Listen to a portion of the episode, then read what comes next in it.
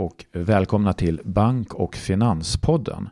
Vi har nu kommit fram till det femte avsnittet i våran podd. Bakom Bank och Finanspodden står Konsumenternas Bank och Finansbyrå.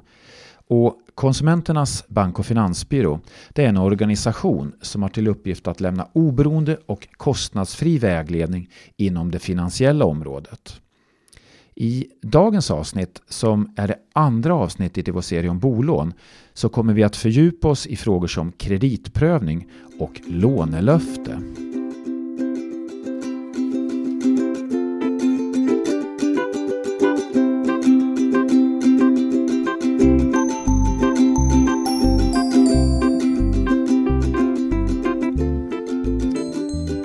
Jag heter Fredrik Pettersson och jobbar som jurist på Konsumenternas bank och finansbyrå. Och med mig i studion har jag min kollega Eva Lindström.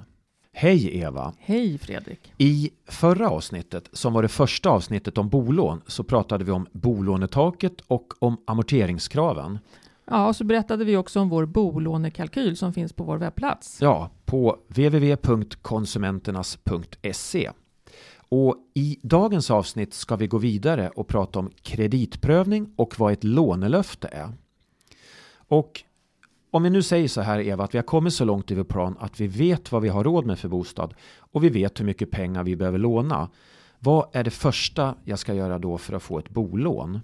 Ja, om du till och med vet vad du ska köpa för någonting, exempelvis något nyproducerat, då ansöker du hos banken om ett lån direkt. Men om du ska börja leta bostad, ja då ansöker du om ett lånelöfte istället. Ett lånelöfte säger du. Sen gäller det ju att välja bank eller långivare och vad finns det för olika långivare när det handlar om bolån Eva? Ja, det finns eh, de större bankerna som håller på med bolån och sen finns det också några mindre aktörer. Och så kan du faktiskt också stöta på någonting som heter låneförmedlare. Ja, låneförmedlare, det kanske inte alla känner till. Vad är en låneförmedlare? Ja, det är som det låter. De förmedlar lån, eh, men de lånar inte ut själva. Eh, ofta så samarbetar de med vissa banker eller långivare. Det är alltså någon annan som är kreditgivare bakom? Ja, precis så är det.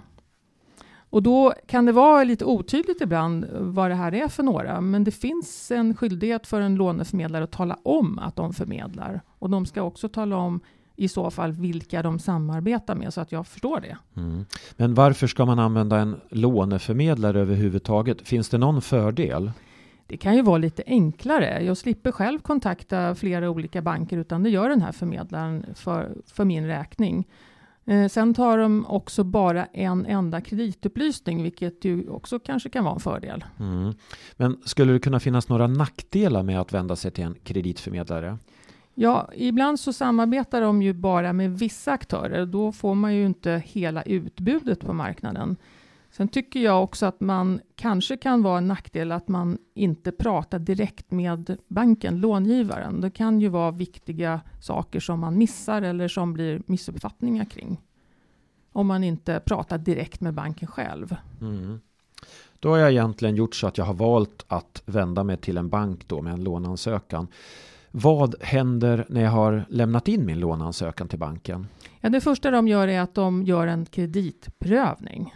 Och eh, en kreditprövning, vad är syftet med den? Det handlar om att fastställa om du har tillräcklig återbetalningsförmåga. För att eh, banken får inte låna ut till dig om inte du har tillräcklig återbetalningsförmåga. Mm, då hade vi kreditprövning och sen nu har vi ytterligare ett ord här, återbetalningsförmåga. Vad betyder egentligen det här ordet återbetalningsförmåga? Ja, det betyder att du ska ha tillräckligt utrymme i din ekonomi för helt enkelt för att klara av lånet, räntor, amorteringar och avgifter. Mm. Och när man tittar på den här återbetalningsförmågan då är det ju egentligen bara den disponibla inkomsten, lön, pension som man tittar på. Ja, så är det. Mm. Ja. Och man väljer väl oftast att inte titta på ett förmögenhetsvärde i huset. I varje fall inte enbart. Nej, och det är ju här vi ibland har då fått Eh, samtal i vår rådgivning från pensionärer som behöver låna lite pengar för att renovera ett hus. Det kan vara ett obelånat hus och har man då en låg disponibel inkomst, man har alltså en låg pension där, så får man inte lånet.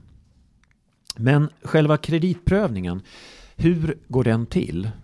Ja, det är flera steg. Eh, du har ju då fyllt i i låneansökan dina inkomster, utgifter och skulder i övrigt och sådana saker.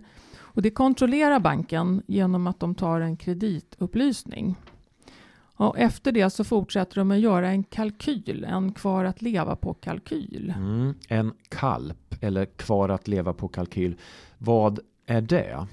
Ja, det är en kalkyl över hushållets ekonomi. Eh, helt enkelt vilka inkomster finns det och vilka utgifter och så vidare. Och då räknar de med, oftast i alla fall, schablonvärden för ja, matkostnader, försäkringar, olika kostnader för bostaden som el, sophämtning och vad det nu kan vara för någonting. Eh, sen så lägger de ju då förstås in vad ditt bolån kommer att kosta och sen eh, eventuella andra lån som du har. Så att det blir inkomster minus alla de här utgifterna och kostnaderna och så får man ett resultat. Och blir det då minus i den här kalkylen, ja då kommer inte du få låna pengar. Nej, men du säger att de lägger in då exempelvis kostnader för bolånet, det är alltså räntan? Ja, bland ja. annat. Och vad är det för ränta de räknar på? För nu är ju räntan extremt låg. Ja, visst är det så. Eh, och då räknar bankerna med en mycket högre ränta och det beror ju på att bolånet ska du ha under lång tid och då måste du klara också en, en mycket högre ränta. Så att omkring 7 procent eh, använder sig bankerna i de flesta fall av. Mm. Och just när de gör de här eh, schablonberäkningarna och man tittar på hur mycket pengar en konsument ska ha kvar så vet vi att bankerna en del följer Konsumentverkets riktlinjer för schablonvärden och andra banker gör sina egna beräkningar. Men vi har ju hört exempel på när vi har pratat med banker att man som vuxen och ute i arbetslivet kanske ska ha 9-10 000 kronor kvar och att det är ett lägre belopp för en pensionär, någonstans neråt 6 000 räcker det då med. Men om den här kalkylen inte går ihop Eva, men jag skulle säga till banken att jag gör jag med så lite pengar, skulle jag kunna få låna då? Ja, det får ju vi frågor om ibland och där konsumenten säger att ja, men jag kan ju visa att jag har mycket, mycket lägre kostnader och de här schablonerna stämmer inte alls. Och då brukar jag säga så här, ja men prata med banken, visa dina kostnader och se om, om de tycker att det är okej då. Man kan alltid diskutera. Men visar man kalkylen minus, då tror jag att det är väldigt svårt. Mm. Men egentligen Eva, måste en bank låna ut pengar? Är det en skyldighet att erbjuda ett lån? Nej, det är ju inte det. Eh, så att får man avslag på ett lån så kan det vara svårt att överklaga, för det finns ingen rättighet till lån. Eh, men får du avslag på din låneansökan så har du alltid rätt att få reda på varför som banken säger nej. Mm, så de visar egentligen kalkylen för mig vad det är som brister? Ja, det gör de i så fall. Mm. Då har banken kanske sagt ja till mig efter den här kreditprövningen och anser att jag har återbetalningsförmåga. Vad är egentligen nästa steg? Ja, då blir ju nästa steg att du får ditt lånelöfte eller om det i så fall var ett lån du sökte så får du ju ja på lånet. Mm. Men vad är ett lånelöfte? Ja, det är ett löfte från banken om att du kommer att få ett lån senare för att köpa en bostad. För det här får du ju innan du ska börja ut på marknaden och leta bostad. Mm. Så det är som ett förhandsbesked där. Finns det någon begränsning i det här löftet eller kan jag helt hundraprocentigt lita på det? Du kan inte lita på det helt. Det är ingen garanti för att du sen får det lån som du vill ha när du har hittat bostaden. Man kan säga att det är ett villkorat löfte. Ett villkorat löfte, men vad är då vitsen med, med lånelöftet om jag ändå inte kan fullt ut lita på det? Ja, det kan man ju verkligen fråga sig. Eh, det är ju så här att eh, det går ju inte för banken att bevilja lånet i förväg eftersom de inte vet vilken bostad du ska köpa. Sen är ju också lånelöftet viktigt att ha för dig. Det ger ju dig en ram för hur mycket du kan låna max och hur mycket bostaden får kosta i form av ja, avgifter och så vidare. Sen är det också ofta ett krav från fastighetsmäklare att eh, man har ett lånelöfte för att kunna helt enkelt vara med i budgivningen på, på bostaden. Mm. Men det här lånelöftet, om man tittar på det, hur fungerar det rent praktiskt? Vad, vad är det för siffror eller vad, vad finns med i det? Ja, du fyller i ungefär samma uppgifter som om du hade sökt lånet direkt. Alltså vad har du för inkomster och mm, skulder och hushållsförhållanden och sådana saker. Men sen ansöker du då med en viss lånesumma, maximal lånesumma. Sen, eftersom du då inte vet exakt vilken bostad du ska köpa så får du beskriva ett maxpris olika avgifter till exempel och kostnader för bostaden. Eh, och utifrån de uppgifterna så gör ju banken en kreditprövning, men den kan man säga är preliminär. Mm, eftersom de ju då inte vet hur, vilken bostad du kommer att köpa. Och, bo, och godkänner då banken eh, lånelöftet så kommer du få ett skriftligt lånelöfte. Och då är det bra att veta också att det gäller en viss tid. Och det kan ofta vara tre månader, men det kan variera lite. Ja, så då under den här tre månaders perioden, då kan jag leta på ganska tryggt och veta att jag har ett lånelöfte. Ja, Om jag då har ett lånelöfte, antingen deltar i en budgivning och vinner den eller att jag hittar ett objekt som jag kanske kan eh, ja, köpa direkt. Kan jag då bjuda på eller köpa objektet? Du kan bjuda på objektet, absolut. Eh, men här kommer vi ju till det som vi tycker är det viktigaste att säga med just lånelöften. Att man ska alltid kontakta banken innan man skriver på ett köpekontrakt och gärna kanske innan man kommer så att man lägger slutbud.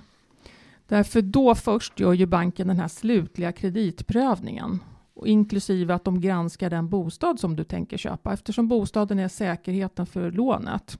Så att vänta alltid på ett besked från banken att lånet är beviljat och klart. Men jag hade ju redan ett lånelöfte Eva och så säger du nu att jag ska kontakta banken igen. Vad är det som kan hända om jag inte gör det? Det som kan hända är helt enkelt att du inte får lånet trots att du hade lånelöftet. Okej, okay. så varför skulle det kunna bli så? Jo, därför att eh, de här förutsättningarna som lånelöftet byggde på kan ha förändrats. Eh, exempelvis att din ekonomi har försämrats på något sätt sedan du fick lånelöftet. Eller att det är något problem med bostaden som, som är säkerheten för lånet. Mm. Har vi några exempel på vad vi vet kan vara problematiskt här? Ja, när det gäller bostaden så är ett exempel att eh, ett högre pris än vad banken tycker motsvarar marknadsvärdet. Så det betyder egentligen att jag har bjudit för mycket då? Ja, kan man säga. Mm. Och då får jag som konsument stå den risken, den vill inte banken ta? Just så är det och det här kan ju vara jättesvårt att förutse såklart som, som kund och konsument. Mm. Hade du några mer exempel? Ja, om det är en lägenhet som du köper i en bostadsrätt eh, så kan det ha att göra med bostadsrättsföreningen. Banken kanske tycker att den är för liten eller att den har dålig ekonomi, för banken tittar ju på föreningens årsredovisning. Eh, vi har också exempel på att det är en nybildad bostadsrättsförening. Då kan också banken dra den åt sig och tycka att det känns osäkert. Mm. Och sen en viktig sak som, eh, som man också ska tänka på verkligen, det är att det kan finnas ett krav i lånelöftet att du har sålt din gamla bostad innan du får ett besked om, om att du får ditt lån. Det vill säga du måste ha ett, ett, i alla fall ett köpekontrakt klart på din gamla bostad. Mm. Och nu under hösten 2017 till exempel då när marknaden gick ner lite och det har varit ja, svårare eller betydligt svårare för konsumenter att sälja så har vi sett det här och vi har pratat med flera konsumenter som suttit i den här sitsen. Jag, jag pratade med en kvinna, hon hade ett påskrivet kontrakt på en nyproducerad lägenhet och sen hade hon då ett krav i lånelöftet att hon skulle ha sålt sin befintliga bostad men hon hade inte fått sålt den trots att hon hade gått ner i priset så hon, hon var rätt desperat faktiskt. Ja, det, det blir man ju i den situationen. Och har vi fler exempel Fredrik? Ja, jag har haft några stycken konsumenter. Jag hade bland annat en som ringde in där han hade uppgett en inkomst. Banken hade godkänt den här inkomsten. Men sen visade det sig att inkomsten kommer från två jobb. Han har alltså 200 procents anställning. Och då säger banken att de godtar bara 100 procent. Så att han får egentligen låna bara halva summan mot vad han önskar. Och det är ju inget vidare. Inte något vidare alls. Nej. Och sen hade jag ett annat exempel. Det var en person som jobbade utomlands. Och då gjorde banken så att man valde att se den utländska valutakursen ett till ett mot den svenska. I det här fallet så låg den utländska valutakursen lite högre än den svenska. Och sen valde banken dessutom att göra så att man tar en valutarisk. Så han fick bara låna 80% av vad han tjänade. Och det gör ju att han kom ju också i behov av extra pengar. Han hade redan skrivit på kontraktet. Mm, det är ett jättebra exempel också på att det är svårt som konsument att föreställa sig vad som kan bli problematiskt. Så det är därför det är också viktigt det här att prata med banken och beskriva allting och berätta allting. Men om vi skulle vara tydliga nu. Hur undviker man det här problemet att hamna i den här situationen som specifikt de här två sista personerna hade hamnat i? Skriv aldrig på ett köpekontrakt innan slutet. Okej, okay, nu säger vi det igen. Men jag har pratat med konsumenter flera gånger där de egentligen har förstått det här. De har vetat att de ska kontakta banken först innan de skriver på. Men då har det varit fastighetsmäklare som vill slutföra en affär snabbt och sagt att ja, nej, men det har du lånelöfte och du har pratat med banken, det är okej, okay, du kan skriva på. Ja, och sen är det något problem. Mm. Då, ja, då men vad händer då om jag har, jag har skrivit på det här köpekontraktet och banken har inte gett mig det här fullständiga klartecknet? Vad skulle kunna bli följden? Ja, det, blir, det är ett stort problem såklart. Man sitter i en, en svår sits. Ett alternativ är ju förstås att försöka få ett lån i en annan bank eh, ganska snabbt. Eh, man kan ju då misstänka att får jag inte lån i den första banken så kan det ju vara svårt på andra ställen. Men det är ju ett alternativ. Eller så måste man helt enkelt avstå från att köpa den här bostaden, vilket ju då leder till oftast att man får betala skadestånd för att man går ur kontraktet. Mm. Och där ska inte vi gå in på just den här skadeståndsfrågan. Men en annan fråga är, kan jag ha flera lånelöften? Jag kanske vill förhandla med min egen bank och även med, med andra aktörer. Ja, visst är det så. Nej, men du som kund är inte bunden av lånelöftet. Du behöver inte fullfölja det på något sätt, så du kan ha flera lånelöften. Mm. Och ett, ett vanligt råd är att man ska förhandla med flera banker och ja, begära in en ränteoffert eller hur man ska se på det. Är det ett bra tips? Ja, visst är det det. Och det är ju det här klassiska rådet att förhandla med flera, begära offerter och jämföra och så vidare innan du väljer bank. Och de här förhandlingarna, om vi ska kalla det så, eller att man tar in offerter, det kan man ju eh, göra under den tiden som man letar efter en bostad. Eftersom det ju ofta kan gå ganska snabbt när man väl har hittat sin bostad och vill skriva på. Mm. Men om jag då ska sammanfatta lite om lånelöftet så är det viktigaste att lånelöftet är ingen garanti för att du får ett lån. Och tänk på det, skriv aldrig på köpekontrakt för bostaden innan banken har gett dig ett klart besked. Men då har jag fått okej okay från banken på min låneansökan. Vad händer då? Ja, då händer ju det väldigt trevliga att du kan skriva på köpekontraktet på den bostad du ska köpa. Mm. Och då kommer det fram ytterligare ett problem. Det är att jag kanske ska behöva, eller jag ska väl betala en handpenning till säljaren via mäklaren. Och ofta är det här 10 procent. Ja, precis. Och då uppstår ju frågan, har du pengar till handpenningen? För i det här läget så är ju din gamla bostad eh, förmodligen inte såld. I varje fall har du inte fått pengarna från försäljningen och då kan du behöva ett så kallat handpenningslån. Mm. Så har jag inte rena pengar på banken att jag kan sälja av värdepapper eller att jag har sparade medel, då behöver jag ett handpenningslån. Och vad är det, Eva? Ja, det är ett lån som du tar separat utanför själva bolånet kan man säga. Eh, och det ska betalas tillbaka eh, när du tillträder den nya bostaden. Så det är ett kortfristigt lån under tiden där. Eh, och det, du räknar med en betydligt högre ränta än på själva bolånet. Då tror jag att vi har kommit fram till en summering av det här eh, avsnittet om kreditprövning och lånelöfte. Och vad var anledningen till att banken gör en kreditprövning, Eva? Det gör de för att uh, fastställa om du har tillräcklig återbetalningsförmåga. Och återbetalningsförmåga det betyder alltså att jag har utrymme i min budget, i ja. min ekonomi. Ja. Och om den då är för låg, vad händer då?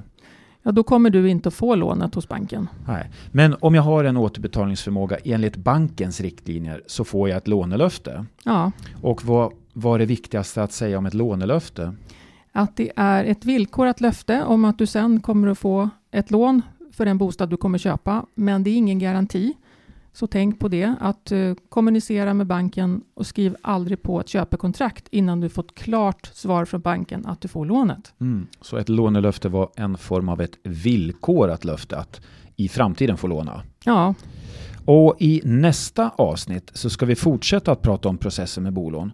Och då kommer det att handla om räntebindningstider, ränterabatter, vi ska prata om räntetak, låneskydd och en hel del annat. Så fram tills vi hörs igen så ha det bra och tack för idag Eva. Tack för idag Fredrik. Hej då. Hej.